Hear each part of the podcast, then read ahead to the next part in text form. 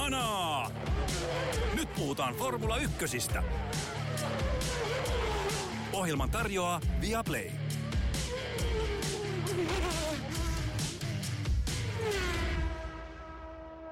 Kauden neljäs F1-osakilpailu on aikakirjoissa. Bakussa voittoon ajoi Sergio Perez.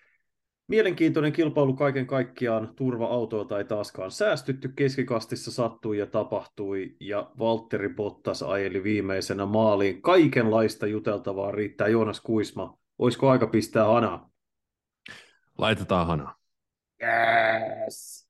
Bröm, bröm. Yksi kisa, takana, yksi kisa takana ja toinen edessä. Miamiissa ajetaan ensi viikonloppuna, mutta ennen Miamia käydään läpi Bakun tapahtumat. Öö, tosiaan Peres voitti, Red Bull ajoi mukavaan kaksoisvoittoon, Max Verstappen toinen ja Ferrarille kauden ensimmäinen palkinto sija, mutta olisiko nyt aika antaa sitten lopullisesti kruun, kruunata Sergio Perez tämän aikakauden parhaaksi katuratakuljettajaksi? Onko titteli jaettu? Kyllä, ja tota, eiköhän tuon valmis, valmista MM-sarjankin voi laittaa tuonne Itävallan suuntaan menemään tässä samalla. aika, aikamoiselta, aikamoiselta näyttää niin sanotusti. Joo, huikea. Tota, Checo Peräs oli tämän viikonlopun kuningas, ja se sopii minulle erinomaisesti. Erinomainen viikonloppu häneltä, virheitä lähestulkoon. Oli, ja loistavaa kisaajamista ennen kaikkea. Aikaa, joissa ei parhaita tuloksia, mutta oli opportunistinen sekä sprintissä että varsinaisessa osakilpailussa, ja kun pääsi kärkeen, niin ei voi sanoa, että olisi joutunut puolustamaan asemaansa rajusti tai oikeastaan ollenkaan. Että koko ajan kontrolloi kisaa ja tapahtumia, Verstappen tuskin äh, oli siinä takana, eikä me kuultu mitään sellaisia radioviestejä, että pistäkää toi hidastelija pois mun edestä, että mulla on paljon nopeampi auto, vaan tuntui siltä, että Verstappenkin oli tilanteeseen äh, olosuhteisiin nähden ihan ok. Joo, äh, tavallaan se kisan loppu muistutti aika paljon siitä, että mitä Saudi-Arabiassa tapahtuu, että Peres pystyi vastaamaan Verstappenin vauhtiin, ja selkeästi vaikuttaa siltä, me ollaan aikaisemmin tiedetty jo, että Peres on hyvä tai todella ainakin tämmöinen puolilikainen ja ärsyttävä puolustava kuski silloin, kun joku on DRS-etäisyydellä hänen perässä, mutta hän on selkeästi erittäin hyvä ajamaan myös johtoasemassa tämmöisessä painetilanteessa. Hän pysyy rauhallisena, hän ei tee virheitä, hän, tota, hän, hän tota, pystyy kontrolloimaan sitä gappia taaksepäin ja tota, ajoi erittäin tyylikkääseen voittoon. Tietysti jos haluaa jotain Miikka antaa tästä viikonlopusta hänelle, niin tota, taas se, mikä hänet todennäköisesti pitää poissa ihan siitä kuljettajan maailmanmestaruustaistelusta, niin tässä perjantai-aika, jossa jäi kolmanneksi Verstappenin taakse, että, että jos hän haluaa maksi haastaa, niin tota, toi lauantai on se päivä, jolloin Tsekon pitää sitä tasaisemmin pystyä tekemään. Kyllä, pitää täysin paikkansa. Äh, mainitsit tästä Red Bullin merkkimestaruudesta. Tosiaan heillä on jo 180 pistettä koossa ja Aston Martinilla 87. Peli alkaa olla pelattu viimeksi, tai en voi sanoa viimeksi, kun Mercedeksellä oli muutama täysin ylivoimainen kausi tuossa viime vuosikymmenellä, 2004. Ferrari 92 Williams tulee sellaisina esimerkkeinä, että on yksi talli, jossa on kaksi erittäin kilpailukykyistä kuskia ja niin ylivoimainen auto, että muilla ei käytännössä voittotaisteluun ole asiaa. Mutta tota, ö, otetaan kiinni lauantaista, mistä mainitsitkin lyhyesti, tosin täysin virheellisesti, eli puhuit aikaa josta ja lauantaista, vaikka lauantaina ajettiin sprinttiä, sprinttiä. No, joo, Se, joo, mitä mä haluan, mä... kyllä, tässä tohtori pedatti viisasteluhattunsa kanssa. Minä aion kirjo- minä kirjoitan tässä sinulle palautekirjettä siitä, etkö ymmärrä F1 yhtään mitään tota, tässä pahoittelut lukijoille, tämä on tällaista toimittajien sisäpiirihassuttelua, kun me saadaan mm, Ja mä haluan huomauttaa, että meillä on kuulijoita välillä. eikä lukijoita tässä tuotteessa. Mutta... No, se on, no kuulijat ja lukijat. yes, yksi, Ihmiset yksi, come lukee korvillaan, en mä tiedä. Joo, jätetään hassuttelut sikseen, eli se, se mitä mä halusin kysyä sulta. Nyt nähtiin ensimmäistä kertaa tämä uusittu sprinttiformaatti, eli lauantaina ensin sprintin aikaa jo ja sitten sprinttikilpailu. Sitä formaattia saatetaan ilmeisesti rukata vielä tämän Bakun kokemuksen perusteella. Millainen fiilis sulle jäi tästä lauantai-kokonaisuudesta? Hyvä vai hyvä miinus vai ei hyvä ollenkaan? Äh, mua on vaikea sanoa. Ähm, äh, lauantain jälkeen mulla oli sellainen tota, meh, blah, ihan sama skeida fiilis. Uh, mä dikkasin ihan siitä aika-ajosta, mutta tota, mm, niin kuin Niki Uusella monen otteeseen sanoi sinne sprintin, sprinttikisallessa käynnissä, niin aika usein nämä sprinttikisat, mitä me ollaan nähty, niin ne on olleet aika tota samaa, että, että siinä on se lähtö ja sitten se ajojärjestys, ää, muokkautuu ja koska esimerkiksi rengas etu tai renkaiden kuluminen ei sprintin ajanjaksolla ehdi välttämättä vaikuttaa hirveästi, ei ole varikkokäyntitaktiikkaa ja näin, niin, niin sprinteissä ei ole tapahtunut joitakin poikkeuksia, koska viime kauden Brasilia tulee mieleen yhtenä onnistuneena, niin ei välttämättä tapahtunut hirveästi.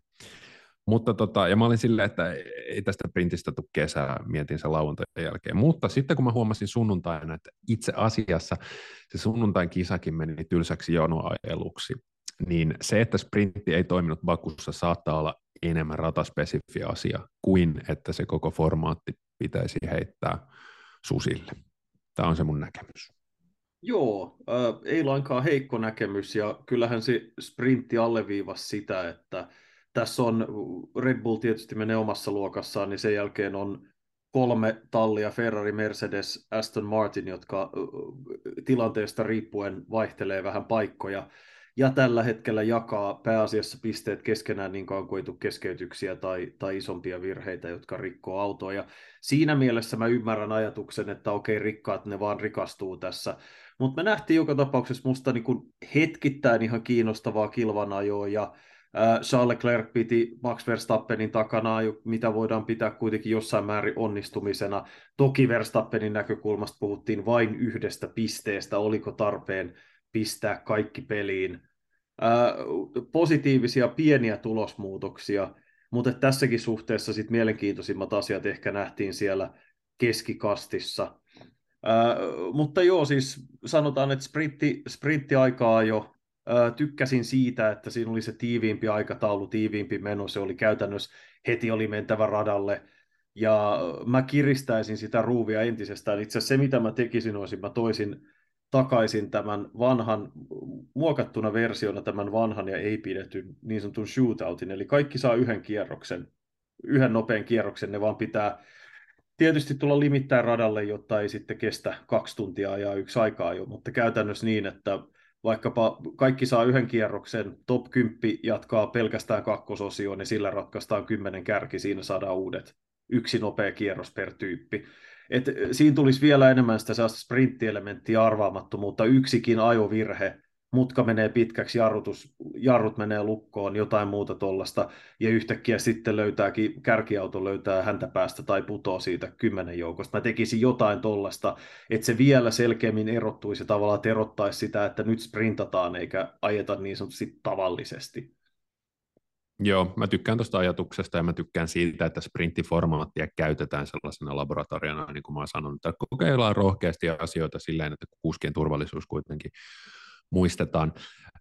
Nyt tässä kun puhuttiin, niin muistin sen, että kyllähän sprinttikisa sitten kuitenkin ehkä ne viikonlopun dramaattisimmat tapahtumat aiheutti, koska me nähtiin tämä George Russellin ja Max Verstappenin välinen välien selvittely, jossa tota, oli lähellä, että ei Maxin ajot päättynyt siihen kaiteeseen, että kyllä, kyllä siellä niin kuin saatiin, kyllä. saatiin myös siitä. Ilmeisesti Maxille siinä sitten jotain pohjaongelmaa autoon tuli, mutta oli se silti nopeampi kuin kaikki muut.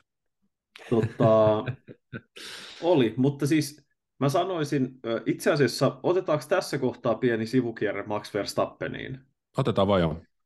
Mä kirjoitin häneen liittyen kolumnin tuossa vappupäivänä ja siis mua häiritsi läpi koko viikonlopun ja on rehellisesti sanoen tässä jo jonkin aikaa ärsyttänyt sitä Verstappenin kuin loputtomalta tuntuva valittaminen ja sellainen niin kuin asioiden kyttääminen kolumnin pointti oli se, että Max Verstappen on vähän niin kuin kerrostalon kyttäjämummo. Pitää kirjaa kaikesta, mitä tapahtuu ja valittaa ja juoruilee joka suuntaan. Semmoista kuin hirveät, hirveät kiukuttelu tästä sprintistä joka kerta. Ei tätä, ei sitä, ei kuulu perinteisiin, ei näin kuulu tehdä. Ja sprintin jälkeen perutaan sprinttiä, valitetaan George Russellista ja valitetaan siitä ja tästä ja kohta mä lopetan. Ja, niin kuin, eh, mä toivoisin, ja toki muistamme, että Louis Hamilton nuorempana ei varsinaisesti ollut mikään kimppu auringonsäteitä aina. Että se tulee myöskin, tai Fernando Alonso, että se tulee sitten iän ja kokemuksen myötä mm. jossain määrin. Mutta siis mä toivoisin, että lajin kirkkain tähti olisi myös niin kuin sellainen edes jollain lailla humoristisempi tai ää, riemastuttavampi johtotähti, eikä toinen alituinen kitimummo, joka valittaa siitä, että taas on, no kyllä naapurin rouvalla taas uusi mies kierrossa, kuulkaas, että kyllä mä sanon, että on vähän sellaista hommaa, ja ei tässä taloyhtiössä kyllä yhtään remonttia tehdä, että aivan menee rahat hukkaan. Se on kuin, lopetti, no. niin Voisi, siis kaikilla on oikeus sanoa mielipiteensä. Me ollaan puhuttu siitä, että puhuttu poliittisiin mielipiteisiin ja muihin liittyen, mutta mä vaan toivoisin, että se olisi aina sellaista niin kuin negatiivista niin kuin valittamista. Tässä ei puhuta siitä, että puututaan johonkin rakenteellisiin ongelmiin tai johonkin muuta, edes Formula yhdessä. Sä tiedät, että sä oot osa viihdeteollisuutta, siitä maksetaan 50 miljoonaa sulle vuodessa eri, eri mutkien kautta ainakin ja se tulee siitä, että ihmiset haluaa tulla TVn ääressä, että sori, että sä et saa ajaa kolmeen harjoituskertaa ja säätää säätöjä just näin millilleen kohdalleen. Mutta joskus näinkin päin. Mä tykkäsin siitä, että tässä oli sellainen arvaamattomuuden elementti, joka tuli sen kautta. Esimerkiksi Aston Martinilla tuli nämä DRS-ongelmat, jotka heijastu sitten niiden suoritukseen ja mitä he eivät päässeet sitten täysillä korjaamaan. Tai McLarenille jäi asetuksissa ongelmia, minkä takia he sitten ei ollut niin nopeita kuin he luuli ja niin poispäin. Et siitä, on, siitä on paljon positiivista näihin kisoihin myös. Mutta mm. mä, on, mä en tiedä, mitä mieltä saat tästä Verstappesta. Onko mä liian kriittinen häntä kohtaan, kun mä sanon näin? Et se mun mielestä ole. Me tiedän, että meidänkin kuuntelijoissa on paljon Max Verstappenin faneja. Hän on selkeästi nuorten keskuudessa tällainen pidetty kuljettaja, mutta mun mielestä hän on aika sietämätön ihan oikeasti. Ja se, että me viime jaksossa puhuttiin tästä Viaplayn mestarin anatomia dokumenttisarjasta, niin tota, vai toisessa jaksossa se taisi olla, niin tota, se mun anti, antipatiat Verstappenin perhettä sekä isää että vähän niin kuin poikaakin kohtaan kasvoivat, kun mä katsoin sitä.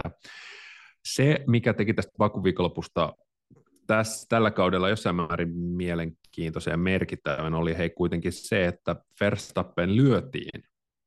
Hänet lyötiin oikeastaan joka vaiheessa. Perjantai-aikaa, jossa Leclerc oli nopeampi. Sitten tässä sprintin shootout-aikaa, jossa Leclerc ja Perez ehti edelle. Sprintissä Verstappen jäi kolmanneksi ja sitten varsinaisessa kisassa hän tuli toisena maaliin. Eli se voittokulku saatiin katkaistua tavallaan Verstappenin osalta, ja se teki mun mielestä hirveän hyvää tälle kaudelle. Mm. Joo, ja siis kun Verstappeniskin on se, että mä haluaisin hirveän kovasti pitää hänestä. Siis mä tykkään urheilijoista, jotka osoittaa olevansa poikkeuksellisia ja äärimmäisiä ja ylivoimaisia.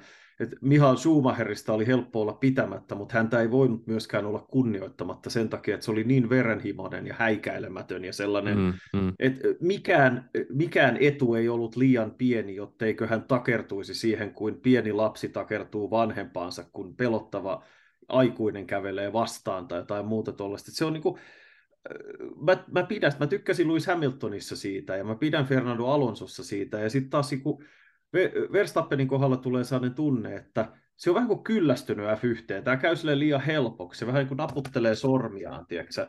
Että kisa, kisasta toiseen, voitosta toiseen. Ja tämä homma alkaa käydä vähän puuduttavaksi. Et se, mikä mun mielestä oli se paljastava kommentti, oli tästä George Russell-keissistä, sille, että mitä sä mun kanssa edes tappelet, mä meen susta ohi kohta joka tapauksessa, joka on käytännössä yeah. suora sitaatti. Mikä käytännössä on sama kuin sanoisi, että turha näitä kisoja on edes ajaa, mä voittaisin kuitenkin, joka on toisaalta niin kuin ihaltavaa ylimielisyyttä, mutta kun tässä se ei ole sinänsä ylimielisyyttä siitä, että hän on loistava ja ylivoimainen, vaan siitä, että mulla on paras auto, ei edes ajeta näitä kisoja.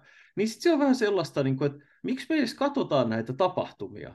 Tämä on vähän sama mm. kuin, että jos vaikka koripallossa tai jääkiekossa, kun puhutaan siitä, että runkosarjapeleillä ei ole väliä, nyt on playoffit ja nyt tosipelit alkaa. Sitten mihin mä just käytin viisi kuukautta mun elämästä, kun mä katsoin Kyllä. näitä pelejä. Kiitos paljon tästäkin kommentista. Tiedätkö mitä mutta, meinaa? Joo, tää on, mutta tämä on hyvä tunne mun mielestä, koska Michael Schumerista tuli mieleen sellainen rokineuvostoliittolainen vastustaja. Lewis Hamiltonista mulla tuli aina mieleen, kun sitä kuvattiin niin kuin, äh, silleen ratista kohti kypärää, niin mulla tuli aina mieleen Darth Vader siinä sen tota, sellaisessa hävittäjässä, silloin kun yes. se oli kaikista parhaimmillaan. Et urheilussa tarvitaan myös näitä hahmoja, joita vihata ja joita rakastaa vihata, ja selkeästi Max Verstappen on nyt rakentamassa itsestään vähän sellaista. Ää, miljonääri isän poika, joka on lähes loputtomilla resursseilla rakennettu pienestä pitäen F1-kuljettajaksi, joka on sitten laitettu talliin, joka pystyy 2022 alkaen, 2021 alkaen, anteeksi, tarjoamaan parhaan auton heti tälle nuorelle kuljettajalle. Pääsee mitä 17-vuotiaana jo Formula 1 ollut pelkkää voittokulkua radalla, ja hänestä on tullut tällainen kiukutteleva, niin kuin hemmoteltu kakara, niin ai saamari, kun se tuosta niin nyt voittaa, ja sitten kun se puu kaatuu, niin se on, se on sitten nautinnollista, kun se kitisee, ja on 15-kertainen maailmanmestari, mutta sitten kun auto ei enää kulje, niin sepä vastaan nautinnollista. Se sun palkka on jäänyt vielä tulossa sieltä mm-hmm. tulevaisuudessa. Mm-hmm. Tilipäivä tulee. Mutta joo, ja siis alleviivataan ja korostetaan meidän kuulijoille, nyt mä muistin. Siis kyse ei ole siitä, että me oikeasti vihaamme Max Verstappenia, vaan kyse on siitä, että me urheilu vihataan sitä. Ja urheilu kyllä, ei kyllä, voi kyllä. olla olemassa, jos, jos pelkästään rakastaa urheilijoita, niin se on mahdotonta, vaan pitää olla myös vihollisia ja pahiksia. Ja toisaalta sitten jokaisen maailman hollantilaisen ja yli 186 senttisen mielestä taas sitten Max Verstappen on parasta, mitä maailmalle on koskaan tapahtunut, ja hän on yksinkertaisesti väärin ymmärretty ja kateelliset kaakattaa, mikä on täysin myöskin hyväksyttävä ja ymmärrettävä näkökulma. maan.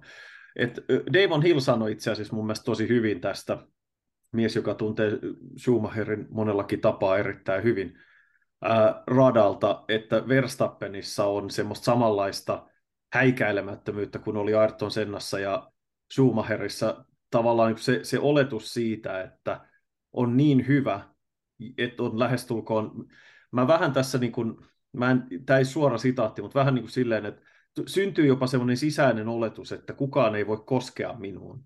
Ja, ja se tota, ää, siinä on hyvät puolensa ja huonot puolensa. Ja, ja tässähän niin kuin, Mika Häkkisellähän oli tästä hyviä kokemuksia, kun hän sai Sennan raivostumaan aikoinaan Portugalissa, kun löi hänet aikaa, jossa nuorena kloppina, ja, ja Senna kysyi häneltä, että miten sä oikein tuon teit, ja se vaan näytti, että big balls. Ja kuulemma Senna oli raivostunut aivan silmittömästi tästä, että miten se kehtaa. Ja, ja sitten tietysti niin kuin Häkkinen oli Schumacherin varmastikin ainoa mestaruuskamppailija, jota hän aidosti niin kuin kuskina kunnioitti hän ja Alonso niin kuin toisena.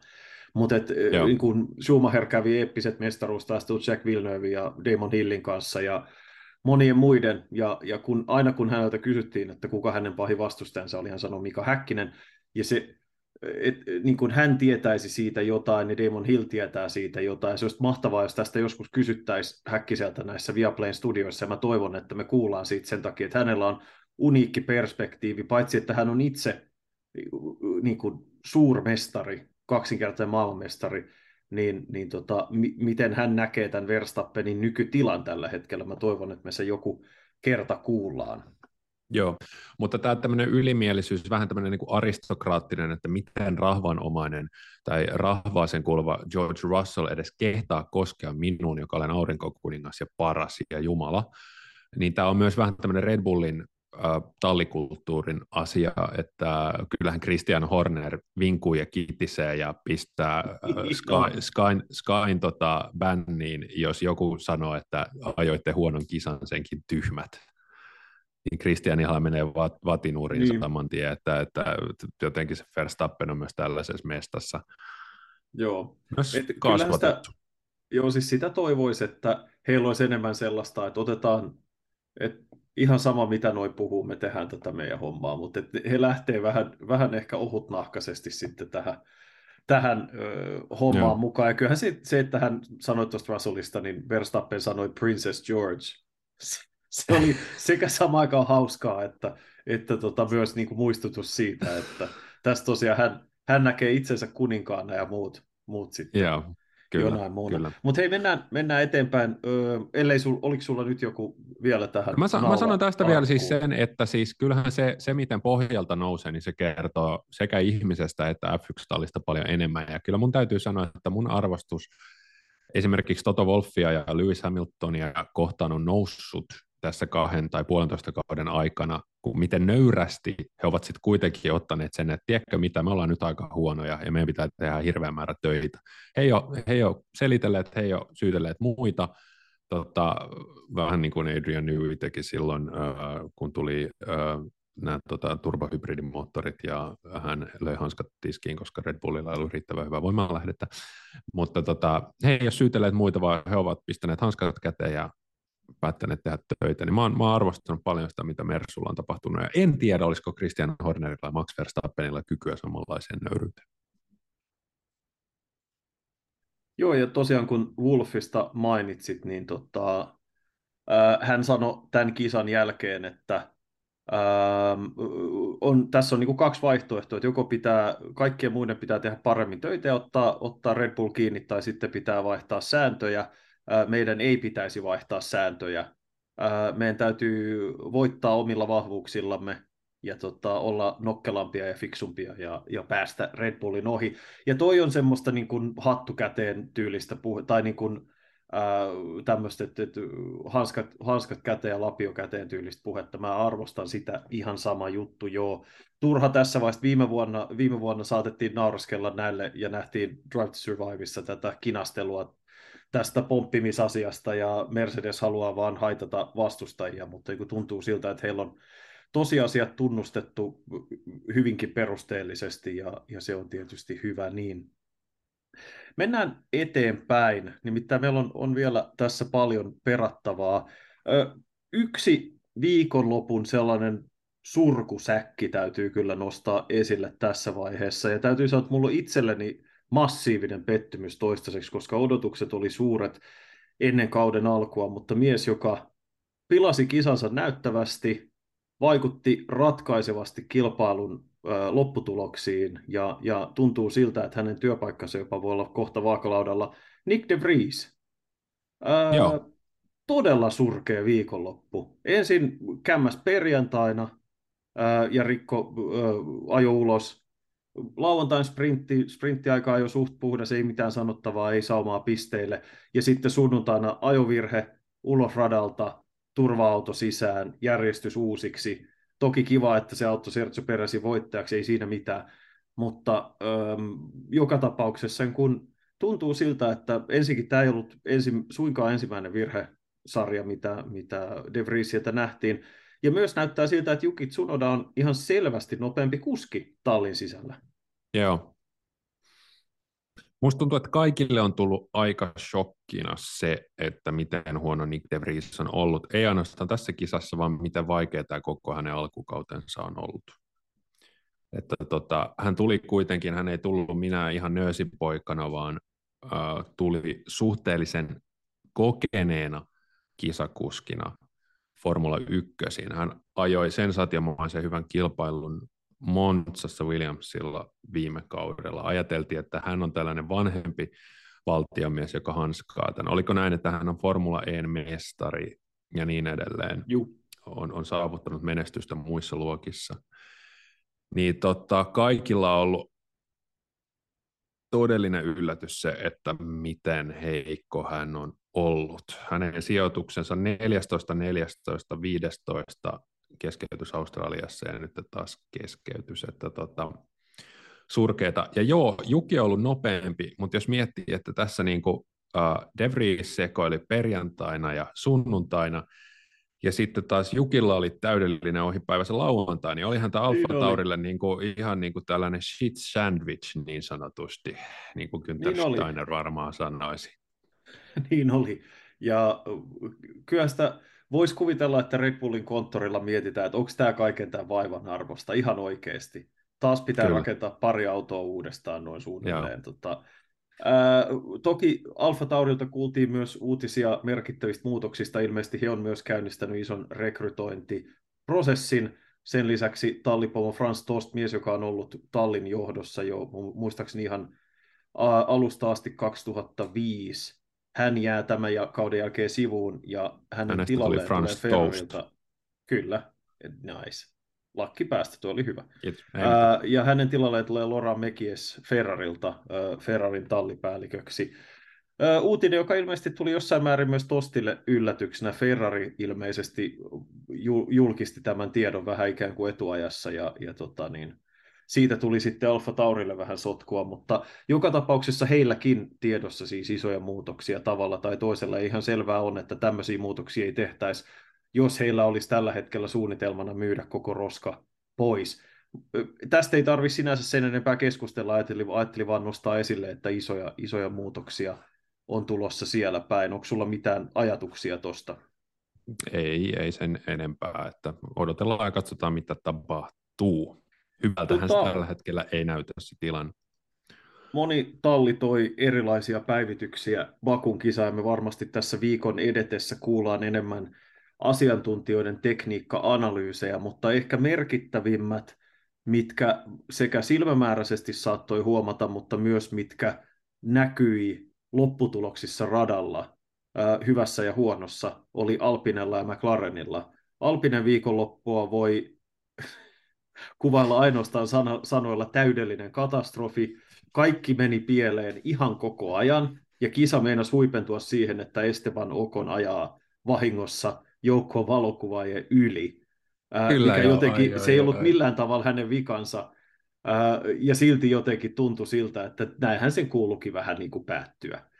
Ää, sen jälkeen, kun kaikki oli mennyt aivan päin, päin puuta koko viikonlopun, ja toisaalta McLaren, jonka tätä Baku resettiä on odotettu nyt jonkin aikaa, ja heillä sitten taas suju pikkasen paremmin, olivat niin sanotusti jämäjengeistä paras, eli tämän kärkinelikon ulkopuolella Lando Norris siellä 9, Oscar Piastri siellä 11 kilpailussa.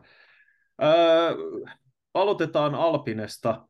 Tuntuu siltä, että muistetaan viime vuosia, viime kauden kaikki keskeytykset ja toilailut, ja, ja tämä vuosikaan ei ole täysin ongelmitta alkanut, niin tuntuu, että heillä on sellainen itse tekemisen meininki on kyllä ihan huipussa. Joo.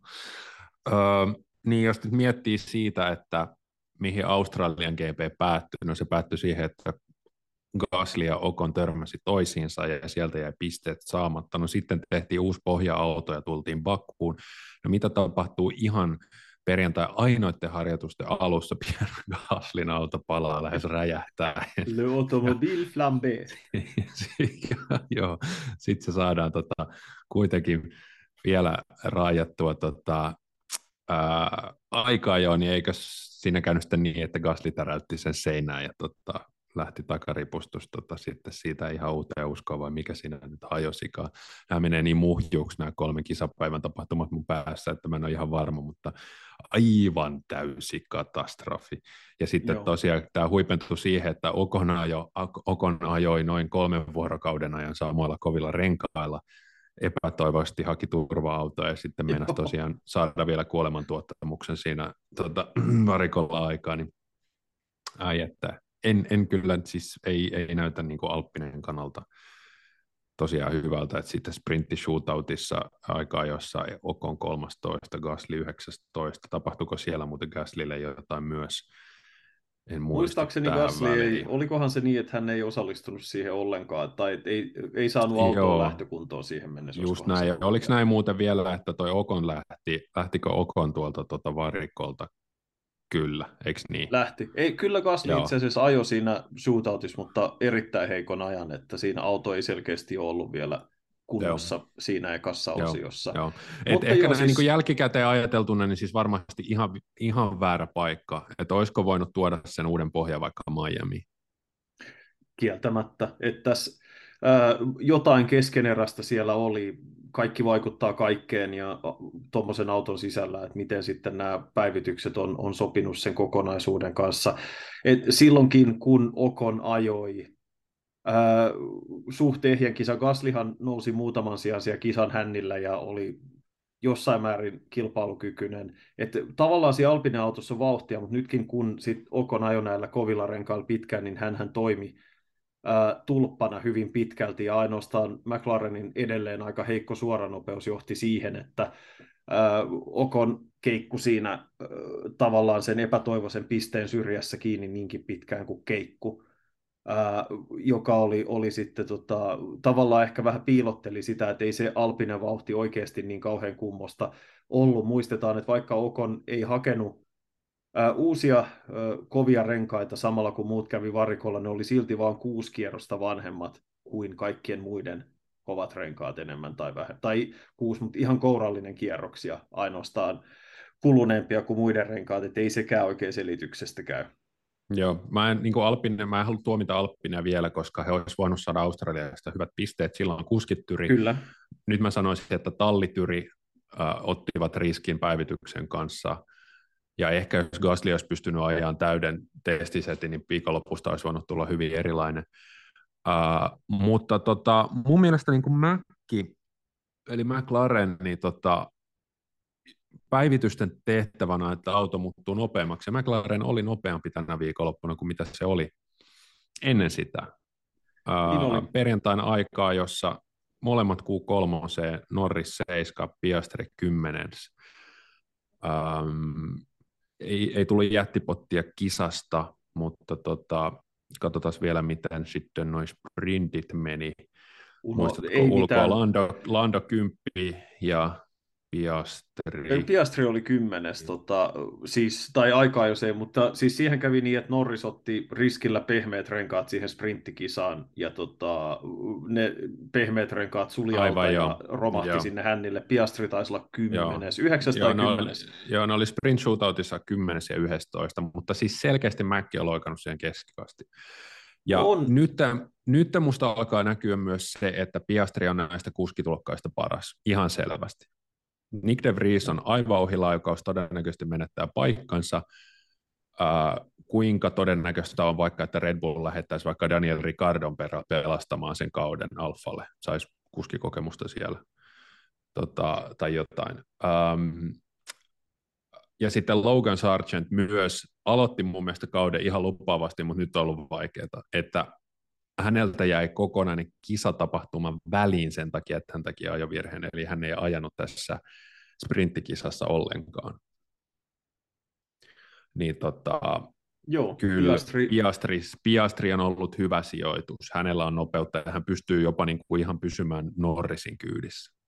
Joo, siis äh, Piastri kunniaksi on sanottava tästä viikonlopusta, että tiettävästi hän kärsi todella pahasta vatsataudista läpi viikonlopun ja omien sanoisen mukaan söi viikonloppu aikana neljä palaa paahtoleipää, että ei se, kun miettii noiden kisojen kulutukset ja muut tollaset, niin ehkä tuo oli vähän liiottelua, varmasti nesteitä on annettu aika paljonkin, mutta tota, tavalla tai toisella, mutta joka tapauksessa ei ollut lähellekään parhaassa, parhaassa kunnossaan ja kisan jälkeen kiitteli ensisijaisesti tallin lääkäreitä, mikä oli mun mielestä ihan makeata ja hyvin poikkeuksellista.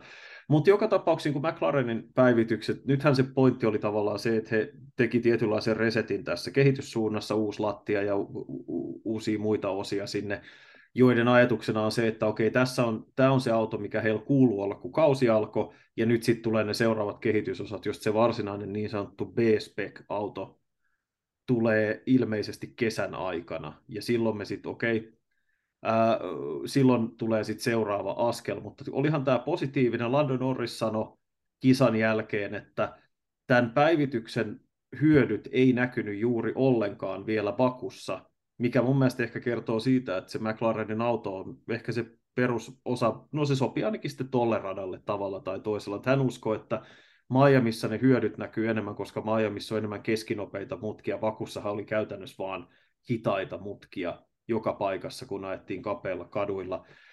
Ja, ja Miamiissa on taas enemmän näitä aaltoilevia mutkayhdistelmiä, mikä on ihan makeata. Että hän kovasti uskosi, että silloin se päivitys näkyy paremmin. Mutta joka tapauksessa yhdeksäs sija ää, tässä tilanteessa se on parasta, mihin tuosta keskikastista pystytään sen jälkeen, kun Aston Martin nousi tuohon kärkikastin tuntumaan. Ja kunnes sitten et seuraava askel, jos, jos sellaista on, on sitten se, että sen nopeuden pitää nousta siihen Mercedeksen ja Aston Martinin tasolle, ja se on taas hyvin haastavaa senkin edestä, että heidän kehitysprosessiinsa on taas pidemmällä, että siinä missä Alpine tai McLaren ottaa seuraavilla päivityksillä taas parikymmenystä nopeamman, niin nehän tekee ihan saman siinä, siinä edellä, että tilanne on kaikille noille talleille vaikea, mutta ehkä tällä hetkellä mä olisin McLarenista optimistisin sen takia, että he toi tämän päivityksen, auto oli selvästi kilpailukykyisempi, ja tota, heillä on niin kuin selkeästi visio siitä, että mihin suuntaan tuo kokonaisuus on menossa, mikä on, on tietysti niin kuin heidän kannaltaan erittäin optimistista, mutta se, että pystyisikö tällä autolla haastamaan Aston Martinin tai Mercedeksen, niin edelleen näyttää kovasti siltä, että ei. Joo, se voi olla niin, mutta suunta on niin kuin oikea. Uh, kuuntelin tuossa viikolla ihan kiinnostavaa. Sanos nyt siis, multa katos nimi Aston Martinin tämä auton suunnittelusta vastannut Red Bullilta tullut henkilö. Uh, mä tiedän, ketä tässä tarkoitat, ja mullakin Juuri näin. sanoit, niin tämä siis, tota, Dan Fallows. Dan Fallows, kiitos. Dan Fallows sanoi, että käytännössä Red Bullin alapuolella niin tota, uh, siinä on niin kuin kaikki auki, siinä on kaikki ihan läjässä. Aston Martin, Ferrari, Mercedes, ja, ja, ja tavallaan McLaren ja Alpine, jos pystyisi nousemaan siihen alapintaan myös, niin siinä, siinä sit saataisiin niin loppukautta kohden todella upea semmoinen äh, kakkotilataistelu äh, käyntiin. Ja mä oon, mä oon niin Ossi Oikarisen tavoin, tavoin mä, mä uskon, että Red Bull, tämä on Red Bullin dominantikausi, mutta Ossi Oikarinen oli kuitenkin, että ei kannata kuitenkaan vielä nuolaista niin kuin tipahtaa, että tämä kausi on ihan menetetty, koska tässä on niin, tämä on niin pitkä tämä vuosi. Meidän on mahdotonta edes ajatella sinne, että me ollaan siellä marraskuussa ja ajellaan Abu Dhabissa. Että mä uskon, että tässä vielä muut tallit kehittyy. Red Bull, jossain vaiheessa Max Verstappen ja Sergio Perez ajaa molemmat banaaninkuoren yli. Ja mä, mä uskon, että niin kuin sellaisia tasaisia, hyviä vääntöjä tullaan vielä tällä kaudella näkemään. Että tota, ja Mäkki on siitä ihan positiivinen osoitus, että, että asiat voivat parantua. Tässä juuri autosportilta luen, että Ferrari aloittaa tämmöiset tota, päivitysten tekemisen Miamista, joten sieltäkin sitten nähdään, sekin on Fefeltäkin ihan hyvä. He löysi nyt se viime kauden aikaa ja vauhdin Bakussa, nyt siihen vähän päivityksiä, pystyttäisikö askel kerrallaan vastaamaan Red Bullin kisavauhtiin edes jollain tasolla, niin tota, tästä tulee vielä ihan hyvä. Tulee. Ja siis tärkeintä olisi, olisi ehkä tässä tapauksessa se, että me löydettäisiin vielä enemmän talleja tuot keskikastista, jotka haastaisi ainakin tämän niin kuin B-ryhmän, eli, eli tämän Kyllä. Ferrari, Mercedes, Aston Martin, että se, että miten, miten hyvin pääsee Red Bullin kantaa, tietysti se paljon riippuu siitä, että miten paljon faktista kehitystyötä Red Bull onnistuu tekemään, kun nämä kulukattorajoitukset oikeasti alkaa iskeä. Suurin osa heidän tämän kauden autosta, alussa nähdystä autosta oli suunniteltu jo siinä vaiheessa, kun ne rangaistukset tuli. Joten se, että miten he kehittää autoa kauden aikana voi, se voi heijastua sitten jo negatiivisemmin, ja ehkä se tarkoittaa, että muut saa kiinni kesätauon aikana, kesätauon jälkeen tuoksi sitten jotkut tallit kesätauolta jotain isompia päivityksiä ja siinä vaiheessa sitten alettaisiin nähdä semmoista selkeämmin kaventuvaa eroa. Mutta toivotaan ja toivot, mä toivon myös, että se McLarenin, niin kun he käyttää tätä B-spec-termiä, joka oikeasti, puhut, silloin puhutaan tosi isoista muutoksista. Mä olisin toiveikas sen suhteen siksi, että olisihan se makeeta, jos me nähtäisiin vielä enemmän, niin kuin sanoit, siellä keskellä ja siis Alpine, niin heidän vauhtinsa on yleensä hyvä, se on vaan, että se kaikki muu tapaa mennä tavalla tai toisella perseelle. Mutta sitten olisiko meillä oikeasti kuin viisi tai kuusi tallia, jotka oikeana päivänä pystyisi tappelemaan, ja kun asiat menee nappiin, niin jopa palkintopallisijoituksesta. Kyllähän se toisi ihan erilaisen virinän näihin viikonloppuihin, mitä on jo tehnyt pelkästään Aston Martinin ja, ja Fernando Alonson etenkin sekoittuminen Kyllä. noihin kuvioihin. Joo. Et se Juuri oli taas siis, Tämä voisi olla vielä joka kilpailun jälkeen sama osio, se, että Fernando neuvoo tallikaveria ja ennakoi muiden tapahtumat, ja me kuullaan Joo. niistä talliradissa. Se on siis, kukaan ei tee tollasta, kukaan ei pysty tollaiseen, mä en usko. Niin kuin ehkä Lewis Hamilton, mutta häntä tuskin se niin paljon kiinnostaa. Joo, siis tota, mä olinkin tulossa tässä Aston Martinin tässä Asbridgein kautta, koska tota, aika ajo, perjantai-aika jo näytti siltä, että nyt tulee Astonille vähän vaikeampi viikonloppu. Ilmeisesti Baku ei sopinut ehkä autolle yhtä hyvin kuin aiemmat radat, että Alonso oli kuudes, Stroll oli yhdeksäs ja muistetaan, että Alonso oli kolmas kaikissa kauden ensimmäisessä kolmassa kisassa, joten näytti siinä vaiheessa jo siltä, että nyt palkintokorekoputki on katkeamassa.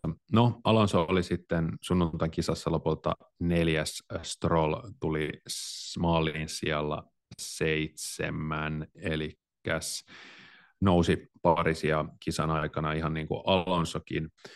Mutta tota, tosiaan tuntuu, että Alonson, isosti Alonson vaikutuksen vuoksi, niin Aston Martin pystyi tekemään tuosta kisasta paremman tapahtuman kuin mitä ehkä se aikaa jo vauhti lupaili. Et viittasit tuossa tosiaan siihen, että hän katseli, he ajo Lance Strollin kanssa, oliko siellä 5 ja 6 yhdessä vaiheessa Lewis Hamiltonin takana. En muista ihan sijoituksia tarkkaan. Ja Stroll lähetti pu- viestin tiimiradiossa, että en aio haastaa, sanokaa Fernandolle, että en haasta häntä, meillä on sama taktiikka. Ja sitten Alonso sanoi oman tiimiranniansa, että joo, että mä näen, että Lewisilla alkaa noin takarenkaat kuoriutua, että me mennään tästä kohta kuule ohi niin, että heilahtaa. Ja sitten muutama kierrosta myöhemmin niin tapahtui. Joo, ja siis se mikä siinä oli myös ihan fantastista oli toi tota, siis hän sanoi tuon kyseisen viestin aluksi, että ei, ei, kyllä se voi yrittää, jos se haluaa. Aivan joo. et se oli, et Hamiltonilla alkaa renkaat kulua, me mennään siitä kohta ohi muutenkin, mutta silleen, että yeah, yeah, it's fine, he can try if he wants. Se oli musta jotenkin ihan loistavaa, että tulla vaan ihan sama. Ää, ja, ja toisaalta se, että Stroll on tässä tiimipelissä mukana, me usein annetaan hänelle pyyhkeitä, niin se tavallaan, että tos, heillä on ihan selkeästi semmoinen tilanne, että molemmat, että mä en usko, että tämä on mitään falskia tai esite, esiinnytään mikrofoneille niin sanotusti, että mukamas hyvä tiimihenki. Mä ihan aidosti uskon, että heillä on sellainen tilanne, että Alonso, Alonso tietää ensinnäkin, että hän on nopeampi kuski tuossa tallissa. Siitä ei ole mitään epäselvyyttä. Mä luulen, että kaikki sen tallin sisällä tietää, mutta Strollilla on kyky olla nopea parhaana päivänään. Kyllä. Mutta on silloin, niin kun, kun se nokkimisjärjestys on selkeä, niin silloin on helppo myös, kun mole, kaikki hyväksyy sen tilanteen, niin silloin on helppo vetää samaa köyttä. Se jo, on eri jo. asia, jos tavallaan sit kapinoidaan siinä ja riidellään. Et tässä on ehkä hyvä esimerkki siitä, että miten se hierarkia voi toimia silloin, kun, ää, silloin, kun niin kuin molemmat on siinä pelissä täysillä mukana.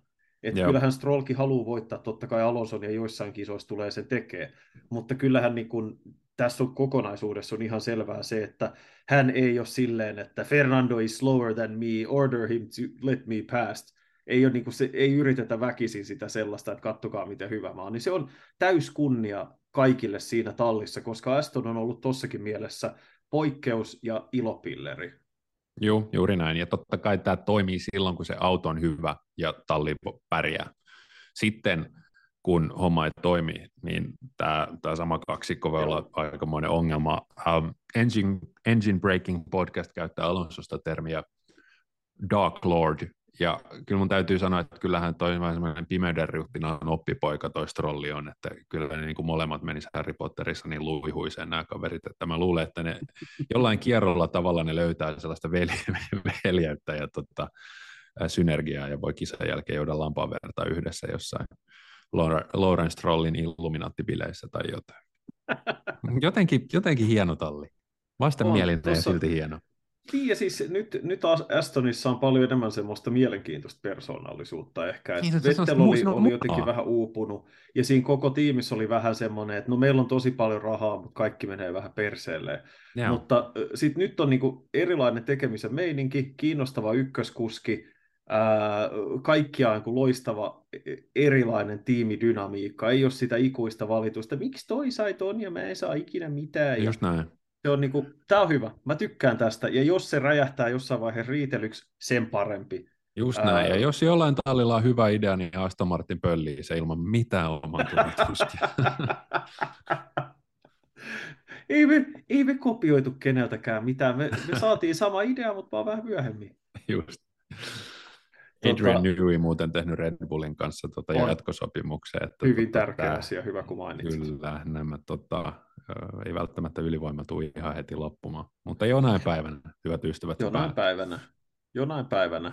Öö, meillä on vielä tietysti öö, Valtteri Bottaksen kisa läpikäytävänä, mutta ennen kuin mennään Bottakseen... Onko pakko? Kyllä me käydään se läpi kuitenkin. On tässä okay, muutama, jep, muutama jep. asia, jonka voi mainita, mutta Matti, onko meillä muuta, mitä me halutaan ottaa esiin ensin, ennen kuin otetaan sitten tota Bottaksen hommat tässä vielä Framille? Niin kysytkö minulta? Niin, mä kysyin, että onko sulla jotain, mitä sä haluat nostaa esille tässä vaiheessa ennen kuin siirrytään, siirrytään eteenpäin? Öö, semmoinen, mikä mulla tuli mieleen, oli, että mä haukuin tästä paskaleivästä Alfa Tauria, niin pitää nyt kuitenkin siis muistaa, että Juki Tsunoda ajoi aivan loistavan aikaa ja perjantaina oli kahdeksas, ja kisassa hilas Alfa Taurin äh, siellä yhdeksän ja otti kaksi erittäin tärkeää, ei kun anteeksi, siellä kymmenen ja nappasi sieltä yhden viimeisen MM-sarjan pisteet. Kyllähän Juki, Juki on ollut mun mielestä aika hyvä tällä kaudella, ja hän on voittanut De Vriesin 4-0 aikaa joissa, että tota, ei se nyt ihan pelkkää surkeuttaa se Alfa Taurin tilanne, mutta ei mulla ehkä muuta tässä vaiheessa ole. Joo, otetaan Bottas ja sitten viimeisenä sana tai kaksi Miamin kisasta, joka on siis ensi viikonloppuna. Tosiaan Bottas äärimmäisen vaikea viikonloppu, äh, sijoittui äh, koko kilpailun viimeiseksi ja ajo käytännössä viimeisellä sijalla läpi, äh, läpi koko kisan.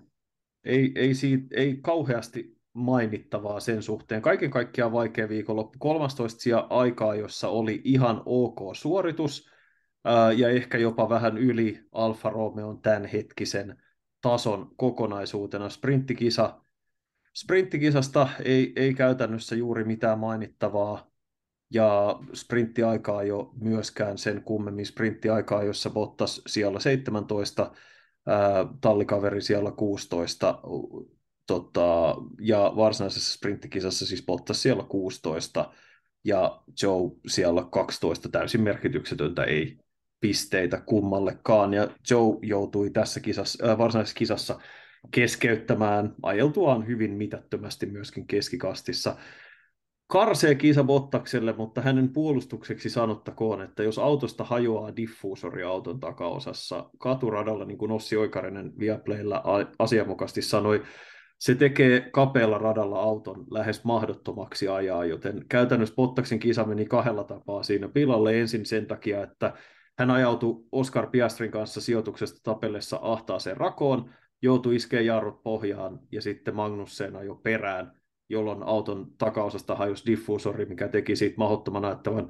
Eli Bottas putosi heti alussa jonon hännille tai toiseksi viimeiseksi, ja sitten vielä auto hajosi, eli käytännössä nousumahdollisuudet oli nolla. Surkea tilanne kaiken kaikkiaan, mutta ehkä tässä kohtaa mä antaisin Bottakselle ihan pikkasen siimaa ää, siitä, että Joo. vaikka tämä oli surkea viikonloppu, niin ei ihan täysin hänen omasta syystään. Se on totta, se on totta. Toki sitten mä kysyn sitä, että kun se on aina vähän niin kuin sama jätkä, joka ajautuu siinä tota, erityisesti ensimmäisellä kierroksella lähdön jälkeen tilanteisiin, jossa, jossa hän joko menettää sijoituksia tai tulee vauriota tai, tai näin, niin tota, onko se sitten ihan sattumaa?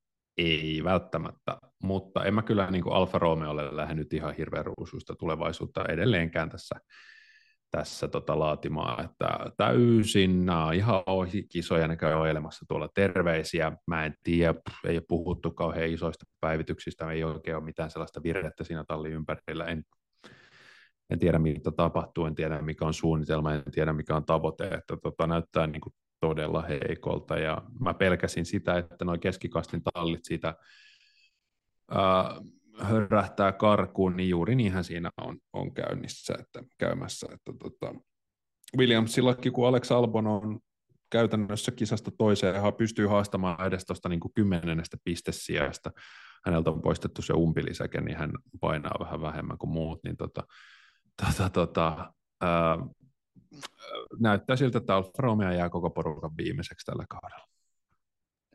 Kyllä se näyttää siltä, että tässä on, ja ei, ei se nyt ehkä tietysti Haasin, Haasinkaan tilanne hirveän paljon paremmalta näytä, no jos ei. ollaan rehellisiä, Kyllä. eikä Alfa Taurin. Että tässä on periaatteessa niin kuin Alfa Tauri, Alfa Romeo erottumassa mun mielestä, ja sitten Haas ja Williams ehkä vähän vähemmän.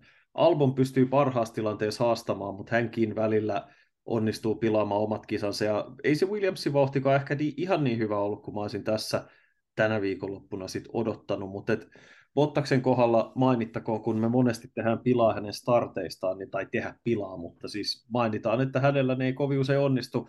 Harvinaisesti Bottas ensimmäisessä mutkas otti yhden sijan, mikä on, mm. niin kuin, sit oltiin jo siellä 12, ja sitten vaan tult, no, kakkosmutkaa tultaessa sitten things happened, ja, ja siitä voi tietysti olla montaa mieltä, miksi ja, ja kenen takia. Et siinähän se oli monin tavoin vähän epäonninen summa sillä tavalla, että oliko se niin, että Albon ja Piastri osu ensin keskenään. Piastrin auto kimpos päin Bottasta, Bottas joutui, joutui iskeä jarrut pohjaan ja sitten Magnussen jo perään, jolloin siinä hän oli niin kuin täysin voimaton, mutta niin kuin surkea kisa kaikkea, niin kuin sanoit, Alfa Romeon tilanne näyttää tosi heikolta. Et viime kauden alku oli heidän se suuri iskupaikkansa ja näytti siltä, että heitä uus, uudet säännöt hyvin menee. Kaikki siitä eteenpäin on ollut enemmän tai vähemmän alamäkeä nyt piti olla hirveästi optimismia sen suhteen, että hei, uusi auto ollaan korrettu vikoja, nyt pitäisi olla vahvempi. Mutta jos Alfa on mennyt eteenpäin, niin muut menee eteenpäin paljon kovempaa. Että kyllä se tuntuu siltä, että tällä hetkellä Alfa Romeo ei realistisesti taistele pistesijoista, eikä, että se vaatii keskeytyksiä tai se vaatii turva-auto-onnea. Että kyllähän tuolla autolla pystyy pysymään nopeampien autojen edessä ihan siinä, missä Juki Tsunoda pysyi sprintissä, vai missä oli, se pysyi Lando Norrisien, ei sprintissä, kun tuossa kisassa se oli siinä ensin niin kuin Norrisin kiusana ja, ja sitten niin kuin Haas oli, toi Hylkenberg oli siinä edellä selvästi hitaammalla autolla. Se on mahdollista, mm. mutta se Joo. vaan vaatii sen, että sun pitää ensin päästä siihen asemaan. Ja se ei Kyllä. onnistu Alfalta tällä hetkellä edes yrittämällä.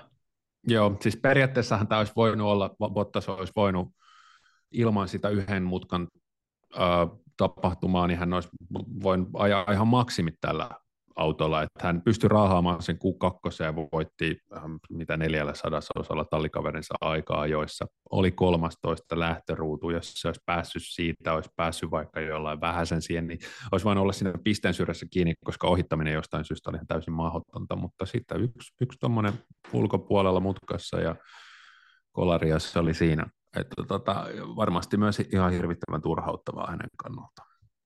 Mä veikkaan, mainitsit nyt tämän Baku ratajutun, otetaan viimeisenä ja se on ihan hyvä pointti ottaa esiin. Eli ohittaminenhan oli hyvin vähissä. Hyvin vähissä tässä kisassa ja nähtiin aika puuduttavaa jonoajelua käytännössä koko kisa ja osa syy, mistä se johtui, oli se, että Bakun tämän pahamaineisen pitkän pääsuoran DRS-aluetta lyhennettiin, olisikohan se ollut sadalla metrillä, mä saatan muistaa väärin, mutta sitä starttipistettä siirrettiin reilusti eteenpäin, mikä tietysti meinaa, että kun DRS-vyöhyke on lyhyempi, niin silloin se saatava hyöty tulee lyhyemmältä matkalta, joka ihan selkeästi vaikutti ohittamiseen, ja mä veikkaan, että tämän kauden nähdyn jälkeen tämä ei enää toistu, eiköhän se DRS-vyöhyke mm, mm, taas sieltä kauempaa. Koska selvästi yksi asia, mikä myös on huomattavissa, on se, että koska nämä tallit on ovelia, ne on täynnä viisaita insinöörejä, ihan sama lukeeko paidassa Alfa Tauri vai Red Bull, niin äh, se, että he keksii tapoja siihen, että mikä oli näiden edellisen aikakauden autojen suuri murheenkryyni oli se, että seuraaminen oli vaikeaa. Kyllä.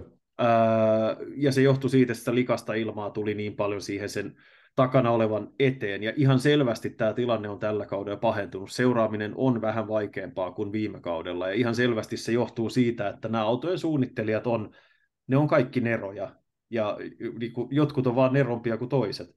Mutta siis et, et ihan selvästi tuosta seuraamisesta on tullut vaikeampaa ja ohittaminen on taas vähän hankalampaa ja toivottavasti sen juurisyihin päästään kiinni silleen, että siihen sitten tulevina vuosina jollain tavalla puututaan, mutta ää, tosiaan tämä DRS-homma on, on ihan takuu varmasti pakussa vaikutti myös asiaan.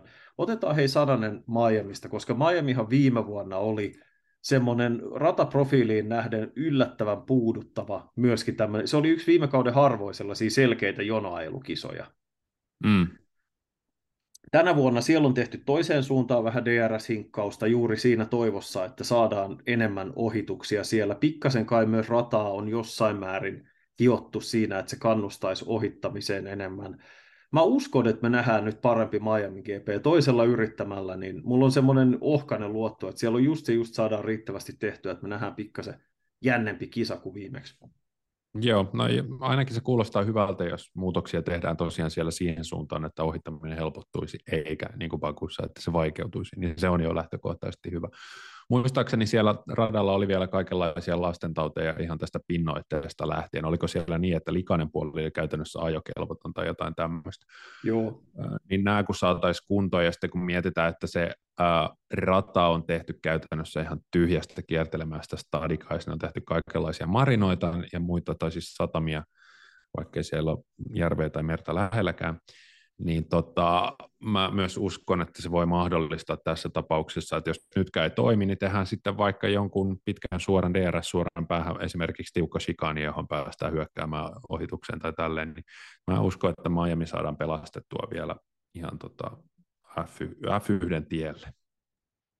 Joo, ja mä luulen, että tämä on myös semmoinen kisa, jossa F1 erityisesti tarvitsee ja toivoo, että me nähdään enemmän jännitystä kuin viimeksi, koska se latinki, kun ajetaan kuitenkin tämmöisen suuren glamour-kaupungin tuntumassa ja sinne tulee kaikki silmää tekevät, jota se maa päällään kantaa, niin tota, he tarvitsee siitä paremman spektaakkelin kuin viimeksi.